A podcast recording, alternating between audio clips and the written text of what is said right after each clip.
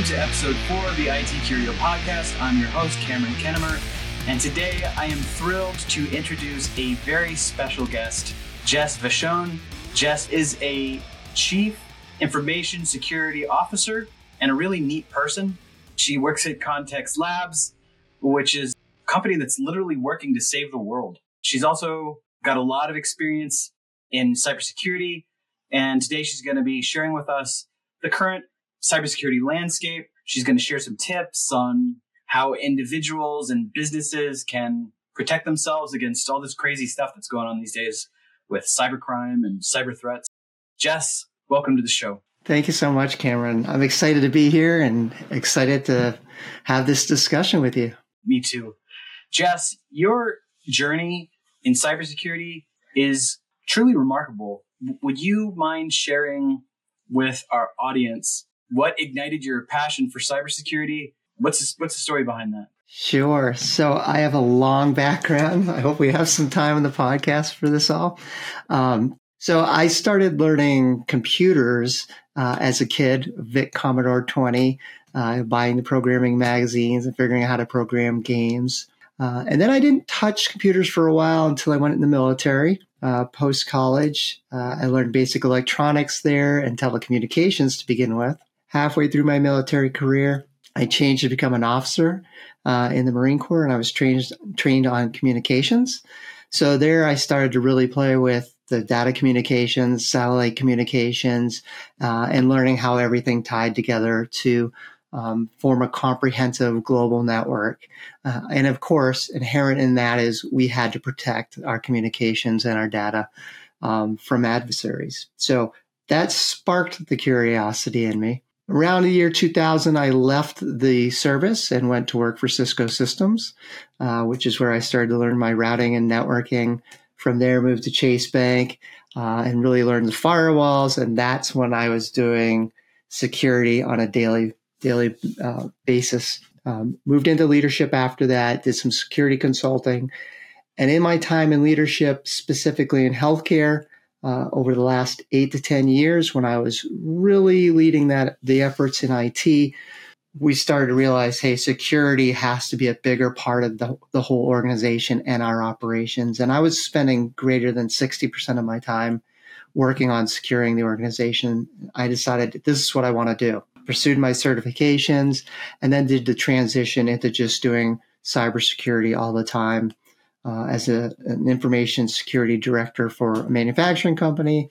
And that just evolved into a, a, couple CISO roles. And I ended up today with a software company who, as, as you mentioned, is working to help reduce carbon uh, and track decarbonization efforts across the globe. You've got great experience in the industry, you have a really great background. I think your experience in healthcare kind of gives you a unique perspective on compliance uh, also working with a company in Europe that is subject to the GDPR. Uh, you have a lot of experience with regulatory, the regulatory aspect of cybersecurity, which I think is really cool. Can you talk to us a little bit about what's going on these days with cybersecurity regulation? And the scuttlebutt is, is that GDPR is going to be a thing not only for healthcare companies, you know, they have to comply with HIPAA, but it's going to be something that is required for every business owner. Isn't that true? It's headed in that direction, and I think that's a good thing. I mean, so many companies are holding the information of individuals across the globe. So it's not just in certain states, it's not just in the EU. China's holding information, other Asian countries are holding information, um, Australia is holding information. So it's everywhere. What we really need at some point is to take all these disparate programs and make them into one global global agreement. And I'm kind of surprised that the UN hasn't pushed that more forcefully, mm. or the G7 or groups like that. Um, it's come up from the front lines. You know, one could say that individuals have pushed it in their own countries. Um, but we look now, and even in the United States, you've had the CCPA, and then Virginia's had a version of their own Privacy Act, and now you're seeing other states starting to develop their Privacy Acts. I believe Minnesota is currently developing one. Um, it becomes very challenging for the cybersecurity executive to follow all of these different regulations. Um, not where I'm at now, but my previous employer was a global employer. We were following and tracking six different privacy laws across the globe, having to take those together, coalesce them, and figure out how do we address our core business policy so it addresses the needs of all these different com- countries and all these individuals in the, these different countries. For the most part, they overlap, but there's some nuance depending on what country you're in, which really makes it a challenge. It makes it a challenge from enforcement, from policy writing, and from legal aspects. Very true. Very true. I think there's a lot of confusion out there right now among business owners in regards to not only are they having questions about what do they have to do to protect themselves and what are the actual cyber threats business owners struggle to even understand what the threats are I was just approached by someone who is an insurance broker and he had questions about for my company, we do IT managed services. He said one of his biggest challenges was that the companies out there, they come to him and they say, Hey, I, I have to get this cyber insurance, right? But what the heck is all this stuff? You know, I have this list of requirements. You know, I need endpoint security. I need firewalls. I need multi-factor authentication. I don't even know what half of this stuff means. He's looking at him like, well, I don't know either.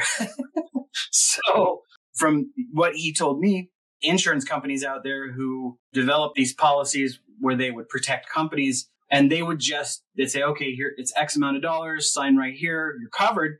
And they didn't do any kind of qualifications for those business owners and then they're getting bur- the the insurance companies are getting burned because of course they get hacked. The insurance companies are getting burned because they didn't even bother to ask them, well, are you all sharing one password at the office? Yeah, we're all sharing simple stuff like that. Are you are you password protecting things like basic stuff? They didn't even bother to ask them anything. So they would get burned. So now they've got like the pendulum has swung opposite in the other direction and they have this huge list of requirements that you have to have in order to qualify for this insurance. And it's leaving business owners just scratching their heads. So I agree with what you're saying. I think there needs to be some kind of centralized place where people can go to kind of figure out what the heck is going on. And uh, as you know, it's getting bad. It's getting worse every every year. It's nuts, but uh, it also presents a lot of opportunities for pros like you to step up and just lots of opportunities for everybody. People who are thinking about career changes, opportunities for them too. Um, very cool uh, business to be in right now, from my perspective. Yeah, other, absolutely. Other- and you bring a good point. Uh, bring up a good point about cyber insurance. You know, eight to ten years ago, you just went and got a policy because there weren't a lot of events that had been paid out. That's completely different now. I was filling out those questionnaires 10 years ago and, and thinking, they're not asking me any questions of any relevance. And now when they send that list over, it's detailed and I have to provide proof of what I'm doing. And if I have reports, I'm pushing those reports across because they want to see those. And oh, by the way, the deductibles are very, very high now and the coverage is lower and lower and lower. So it's a real challenge for smaller businesses. I think that's why we're seeing the growth of the vCISO or fractional CISO role because there's people with this expertise that can now and go help those companies that have, you know, under a thousand people or under 500 people that need this help, but can't afford to bring that expertise in house. So, um, yeah, an interesting and, and changing landscape. Yeah, definitely. Uh, Jess, can you tell our listeners who might not be as savvy uh, what exactly is a fractional CISO? Sure. So I myself am in the role of a full time employed with one company, chief information security officer. A lot of other companies, smaller companies, will go to a resource who has the expertise and say, I can't afford to have someone 40 to 60 hours a week. I need maybe 40 hours a month. So professionals such as myself who have chosen not to work for one company have started their own firms where they, where they will, will offer out portions of their hours, portions of their services as needed to these companies. It makes it more affordable for those companies. They get the expertise from the bench when they need it.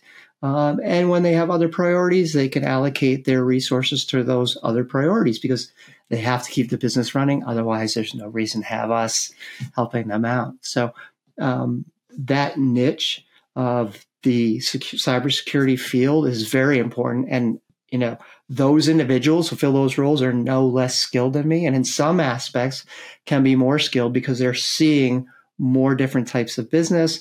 Uh, they're interacting with more individuals and they're seeing different threats than I see just from my one lens with my one company. So, Jess, tell us what's going on out there these days. It's constantly, you know, like we've mentioned before, it's a, everything's constantly changing. There's new threats all the time.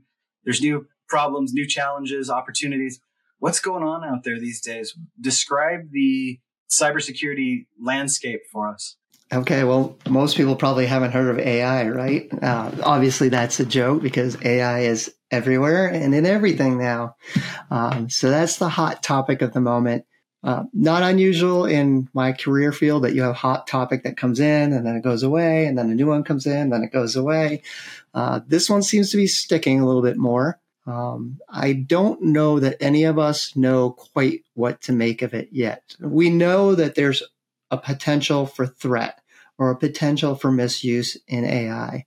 Um, we know that threat actors are leveraging it and they have the advantage of time and financial resources to explore it and exploit it. Um, so we're trying to play a little bit of catch up. Um, I think the calls for some regulation around it are well founded because we really yeah. don't know um, what it's going to mean for all of us. Even those people who have invented or are creating AI and improving upon AI say, we don't understand fully how it works. Well, you know, if you didn't understand how a car worked and you were launching it down the road, you probably would think twice about doing that. So um, this could be yeah. as potentially dangerous or more so dangerous uh, than an un, uh, unmanned vehicle, so to speak. You are a CISO. That probably means something different than it did five years ago. If there were even, there weren't even CISOs probably six, seven, eight, nine, ten years ago. Probably didn't even exist this is a role that is constantly changing too. How have things changed for you over the years? How, where do you, where do you see it going? Uh, what's your perspective on that? Yeah, that's a great question. So, you know, this role kind of evolved from the lead person, the the highest skilled person in the cybersecurity part of IT.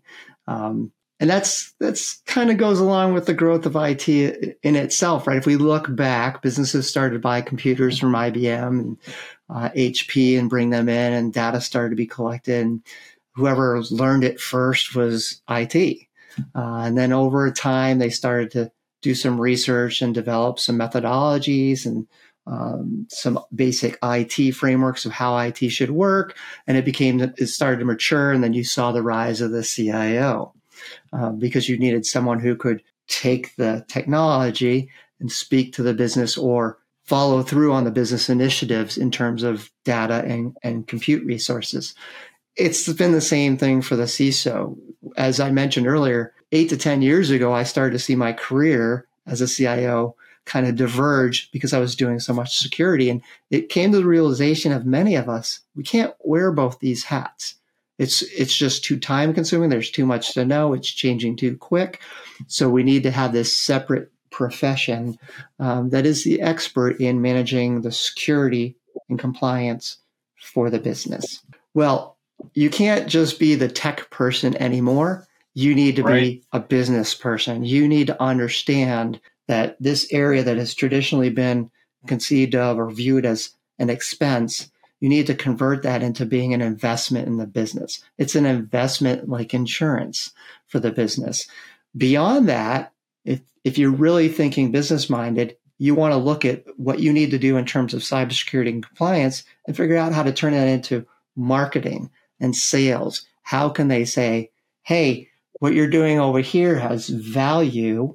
We can now turn around to our customers and say, we have a secure product. This is what we're doing to develop our product. We have a secure infrastructure. This is what we're doing to protect our infrastructure. And this is why it matters to you. And that is why when you're looking at us or a competitor, you should go with us. So you very much have to have your business hat on at all times. you also have to be a master of communication. Um, we traditionally grew up talking very technical terms and a lot of jargon that doesn't fly in the boardroom. You have to be able to say things in very simple terms. You have to be willing to repeat it over and over again. You also need to be able to listen because you have to hear what the frustrations of the business are and what the priorities of the business are. And somewhere in all this, you've got to take your technical skills, your business skills, your communication skills, your listening skills, and be the advisor that the business needs at any given point in time. So it's definitely matured. It's more challenging. Um, I think if you if you don't have a lot of patience, if you're not a good communicator, if leadership doesn't come um, naturally to you, it's probably not the role for you. Um, and that's not bad because there's plenty of other roles for people to mature into sure. that aren't the CISO role. Absolutely. What strategies do you use to help protect data, to help secure your company what do businesses need to do to protect themselves? Sure. Um, well, if you can afford to get someone in the organization that can lead these efforts, start there. But if you can't, um, that shouldn't prevent you from moving forward. There's some very basic things you can do. One is learning. You have to learn how to have good security. And that could be reading um, examples of things that have happened to other businesses and what the recommendations are to prevent those. Um, it could be just understanding what you do to protect yourself at home, right? So in your house, you lock your doors. In your home, you may have a camera system. You may have an alarm system. You might have a dog. You might have some early warning system that tells you when there's danger around you. You might even put a fence around your yard. Um, so those are the same basic things you want to do for your business. You know, um, make sure that your account access requires more than just the username and password. Add something to that. We call that multi factor authentication. Um, something that you know that no one else knows that acts as that secondary authentication that you are who you say you are. Um, teach your staff, share the information with your staff, tell them why they should do things and why they shouldn't do things. If you can afford some basic training packages, bring those in, let them watch the videos. None of us are a fan of the videos, but they get the message across about the basics. Our staff, uh, our employees, our customers are the biggest entry points for um, incursion into our systems. So if we can train people on the very basics of what to do and what not to do, that's going to eliminate a lot of the issues. And there's been books written on this. Um, uh, one comes to mind is Data Driven Security.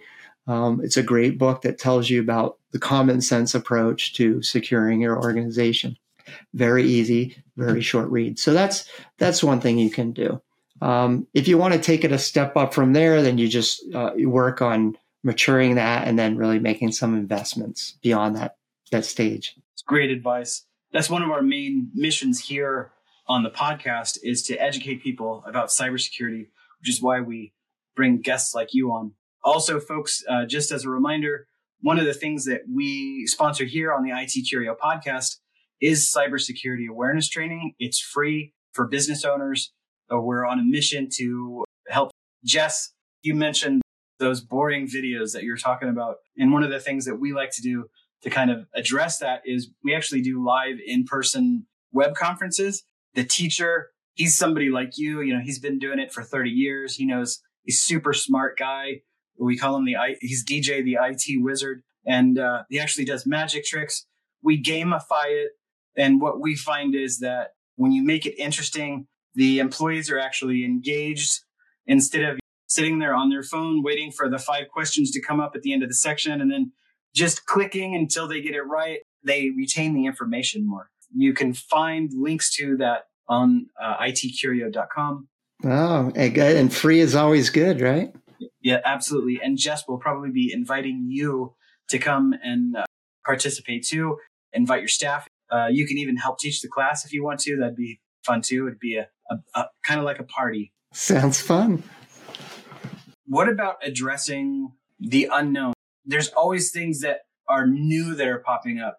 It's all fine and dandy if you know what you're looking for, but how do you address the challenge of how fast things are evolving and yeah uh, so on an individual basis it's it's a lot of reading a lot of reading Um, I just recently finished People Hacker by Jenny Radcliffe, which talks about how people use social engineering to get around security measures. Um, but it's it's reading the technical books, it's reading business books, it's reading finance books, and it's listening to all the podcasts um, that cover those those subjects because each of those areas touches upon risks um, that are pertinent to what they do for the CISO or for the leader of information security and compliance. You have to understand business in order to protect the business. So you need to know what those risks are for those different areas. Um, I follow a lot of people um, on on Twitter. I guess it's X now, uh, and LinkedIn, who I consider to be smarter than myself, who specialize in certain areas of security. So I'm listening to what they're saying, uh, what they're seeing, and I'm taking that in. Uh, I'm trying to address early on how we might respond to something of that nature. Um, so it's just constantly, constantly running to keep up. I don't think any of us ever feel like we have all the information that we need to have. But that's kind right. of goes hand in hand with the CISO role is a lot of times you have maybe 60% of the information and you have to make decisions based upon that. Um, over time, with some wisdom and experience, you you get a little better at it. But we can't wait. We don't have the option of waiting um, because threat actors are constantly, constantly improving their techniques. And every time we come up with a new defense, uh, they're out there coming with a new way around it. So um, it's definitely, if you're going to be in information security, you can't be a person who likes to get anchored to things and only doing things one way and thinking that you can rest on your laurels because that's when you've made your biggest mistake. You have to keep moving. It's just uh, a constant game of learning, sounds like. Absolutely. Can you share some insights about the internal operations of your company and how your cybersecurity people and your IT people and maybe people who are involved in the company but don't have anything to do with cybersecurity might not know anything about cybersecurity. How do you manage all that at Context Labs? Yeah, um, we have a really unique group of people. So I think the people that you have that you work with um, are the first part of that of that mix. Um, we're very very matrix integration type of organization, and we practice extreme openness in what we do. Um, so we have this concept that everyone is a leader in the company. Um, we call it carrying your ball and kicking your ball, but it's it's basically about individual leadership um, and responsibility. So we develop that. Um, we celebrate everyone's unique expertise. So if someone's really good in governance, risk, and compliance, or DevSecOps, or secure development lifecycle of software, um, we encourage that and we identify those people as leaders. Um, we look at all of these individuals as security champions. Um, so what that means is while I may lead the overall program and pull it together and, and, and attach it to a framework, each of these individuals has their own expertise in their own area and they feed that up to me. Um, my what I give to them is basically how it fits with the overall program and how far along they are in aligning to that program or how I have to make changes for the program to uh, align with their best practices and their expertise, and then with the business. Um, so that's how we've developed it. Um, it's a bit distributive, but we spend a lot of time talking to each other and a lot of time, um, you know, not being adversarial to each other, but practicing the role of the adversary in our conversations so that we don't just think from our one viewpoint, but how does this look if we were outside the organization um, trying to exploit it? uh, whether that's in the software that we have for our customers or in our just day to day operations. So, um, yeah, that's how we go about it. Fantastic. That sounds like a good strategy. One of the things that I've noticed in different places that I've worked is it almost feels like the IT department, cybersecurity department are doing to secure data and protect access to data. There's kind of this perception that, oh man, this is just a, a big hassle a lot of times by employees, right? It's like they have, I have to change my password every 30 days and there's all these different things that I have to access. How can business owners really help foster a attitude of security in, within their company? Sure. Um, so I think the key is to establish ownership. I'll, I'll, give you an example. A long time ago, I was on the local school board and we had a school that we needed to replace. We had talked with the engineers, it was in bad shape. We knew we needed to replace it. Well, to get the budget, we needed to work with our city council. And we kept approaching the city council saying, we need a new school. This is how much it's going to cost. Here are the reports from the engineers, and they weren't having any of it. It finally dawned on me that maybe they didn't understand the problem from the same viewpoint that we understood the pro- problem. So I suggested we invite them in to do the whole session with the engineers all over again and let them ask the engineers any questions they wanted to ask them in the process. After one hour, the city councilors had completely taken over the initiative to rebuild a new school and budget it because they had heard on their own directly from the engineers what the problems were with the school. And they now could no longer deny that there was a problem or that they had responsibility to participate with us in fixing the problem. 18 months later, maybe a little longer, we had a new middle school. Uh, and this was because they assumed ownership and responsibility alongside of us for the success of replacing that, that school. It's the same thing with an information security and compliance program. You have to tell people why it's important to them. You have to make them interested in it, responsible for it, and feeling like they have a voice in it. So the the worst approach you can take is top down telling them just do this. I'm not going to explain it to you.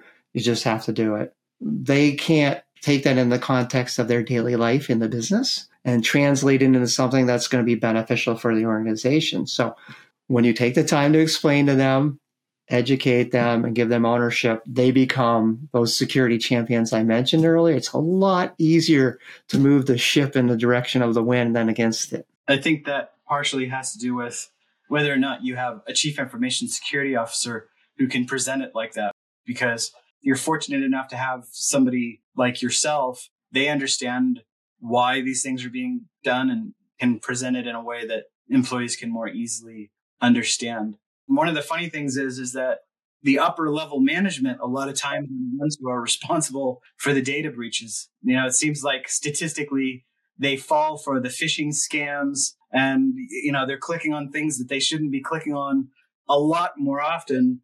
Um, you know, comparatively, there's fewer of them. So the, the percentage is higher than the rest of the employees and actually falling for stuff like that. Uh, so, I mean, there's challenges, you know, it's not just the, the you know, the, the, the entry level employees that need the training. It's, it's all the way to the very top.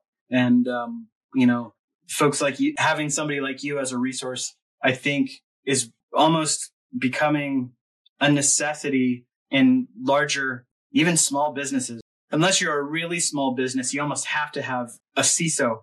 I think so. I don't know if it has to be a CISO, but certainly someone with the right skill set and experience to to protect your business. You know, a company that has uh, that's a global company that has 250,000 employees can probably weather one or two events. A small company of a thousand or five thousand, that one event could could be the end of the company because financially or rep, via their reputation, they just can't afford to stay in business any longer. So um, it's very important for that small business if if they're either privately held or even a small public company to have that resource on board, that person that has that expertise, and that's what they're doing all the time. It's just depressing. I always, at this point, like to kind of change direction and talk about instead of talking about doom and gloom and all the threats out there, talk about something that is positive and hopeful. Can you share a success story or a particular challenge that you overcame in your work where at, at the end of the day, the good guys won? yeah, sure. Absolutely. And uh, I'll do this without naming any names or any point in time uh, to protect the organizations that I've worked with. So, um, I believe heavily in educating my team and sending them out for training, for for webinars, seminars, conferences, because they learn so much. And in some organizations, you can't always pay the value in terms of salary to the person um, that they deserve, but you can give them all these other opportunities. That holds a lot of value for a lot of people.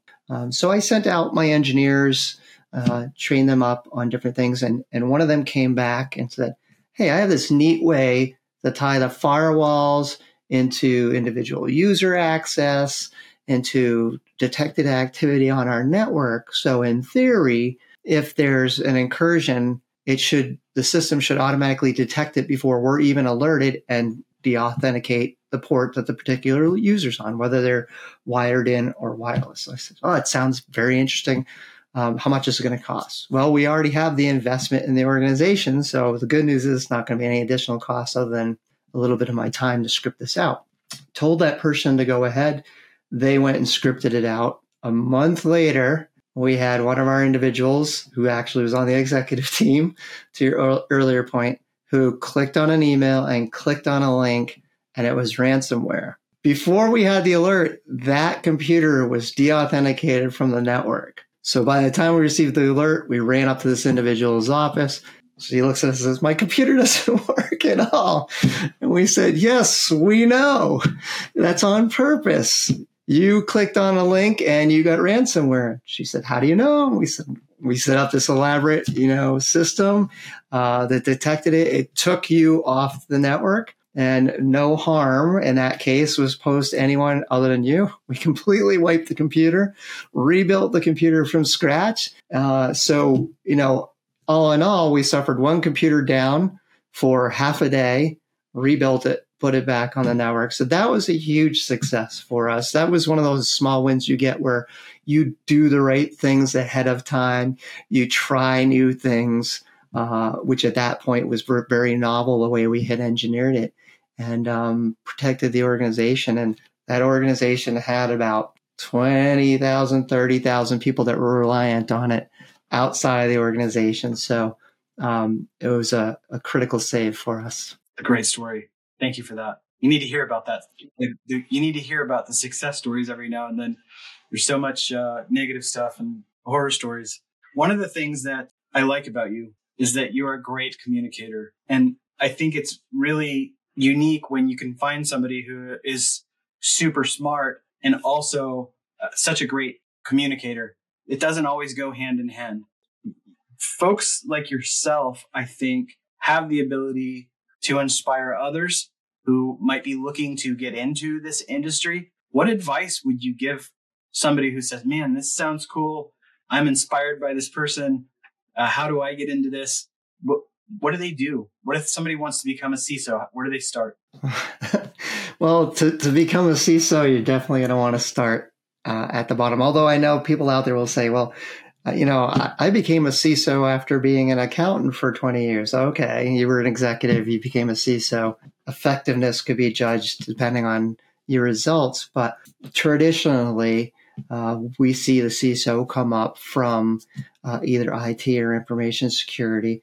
But we have a lot of people now coming into the industry from other industries doing um, career switches and those people that I see that tend to be the most successful have been in service type industries. Now, that could be working in a restaurant, uh, being a bartender, being a chef, um, or it could be being a firefighter or an EMT. Uh, teachers, I've seen teachers be highly successful moving into cybersecurity because they understand the learning process and the teaching process. And when you're supporting other people, those two things, as as I've just talked about, throughout our conversation are critically important to that communication piece. Um, there are plenty of entry level programs that are out there. And what we're seeing now is, especially for groups that have traditionally been uh, disadvantaged from access to those programs, um, those programs are now there. There's scholarship opportunities available where you don't have to pay for training, where you have a mentor, you have a cohort that you're learning with, and that lasts a year, two years. Um, organizations such as SANS, S-A-N-S, now is offering a degree type program where you don't pay until you graduate and have employment, and then you pay a percentage of what you're making over time. And that feeds back into that whole cycle. Yes, uh, veterans, there's so many programs for veterans now coming out of the service. So plenty of opportunity for people who want to get into the industry. Um, if you're yeah, and if you're mid career in the industry right now, I've had some people come to me and say, Should I go get my master's degree? My first question is, Do you have a business degree? If they don't have a business degree, then I say that's what you want to go for first because you're moving into that part of your career where you now are going to be talking with the business leaders. And you need to understand one, how the business works. Two, you need to be able to look at balance sheets. You have to look at uh, operating budgets and capital budgets and understand outlays for that. Um, you need to start thinking like the rest of the business thinks. So before you work on that master's degree in cybersecurity, work on the MBA. If you don't have an MBA, if you don't have a degree, then go for the BA. A lot can be said about needing a college education, but with the business piece, it's really hard to get around that unless you're by some luck of the draw uh, being exposed to it by someone who's teaching you in the job. Um, so I, I, highly recommend that course for, for mid career. And then continue those certifications, the advanced certifications, and then look for those stretch opportunities. So if you're an engineer, look for that first manager position. If you're a manager, look for the director position. And if you're a director, now's the time. If you've mastered everything else that you think you need to learn, go for that stretch role, that CISO role. Uh, chances are you're ready for it. You just don't know it yet. And once you get in there, you'll have a little bit to learn, but you learn quick, just like in, in the rest of your career. Excellent. Yeah, definitely a lot of opportunities out there right now for folks who want to earn a pretty decent living. I mean, some of these jobs they pay pretty good. You're obviously not going to start as a CISO, but you can get the education to, you know, get into some of these entry level positions pretty easily, right? Doesn't you don't have to have a degree in in every case to to work in cybersecurity, right? No, you don't need a, a degree at all. Um, there's there's programs out there that you can go and just start digging around in. Uh, Hack the Box is one that comes to mind uh, that are low cost or no cost. And you get in there and start learning Linux. You can start learning the basics of cybersecurity. Um, I really, uh, I've seen both people who have come through bachelor's programs in cybersecurity and those who haven't, those who've learned on their own. You know, I, I would recommend if I had to go back and do it again, I, I would study on my own, try and get in these scholarship programs get my first job, get some experience, and then go for the bachelor's degree and hopefully get the company to pay for some of that. The key on all this, right, is you should keep your costs low to get yourself where you want to go. Um, and those entry level jobs now, they pay pretty well. I think if you looked at uh, the average salary across the job market, not just in cybersecurity, you'll find these entry level jobs in cybersecurity they pay above that that level and you move quickly up depending on how quickly you learn how many skill sets you you put in your tool belt and um, yeah how you're competing against everyone else. But it's a great career field um, for a long career itself but also um, if you're intent on getting yourself to a, a place of comfort in your life and and building um, you know future wealth for the rest of your your family or or uh, relatives Thank you. Thanks for sharing. Definitely inspirational coming from you with your incredible background. I'm sure you're a fantastic teacher for the employees that work at Context Labs and that you're well received. So thank you for that very much. Jess, is there any other questions that you wish I had asked you, but I forgot to or didn't get around to? Anything else that you would like to talk about before we end our show here today? No, I think this has been a great start for people who wanted to learn more about cybersecurity. Um, this will get you going in that direction, whether it's career or you're just looking for resources. Uh, these are the basics. These are the things you should be looking at.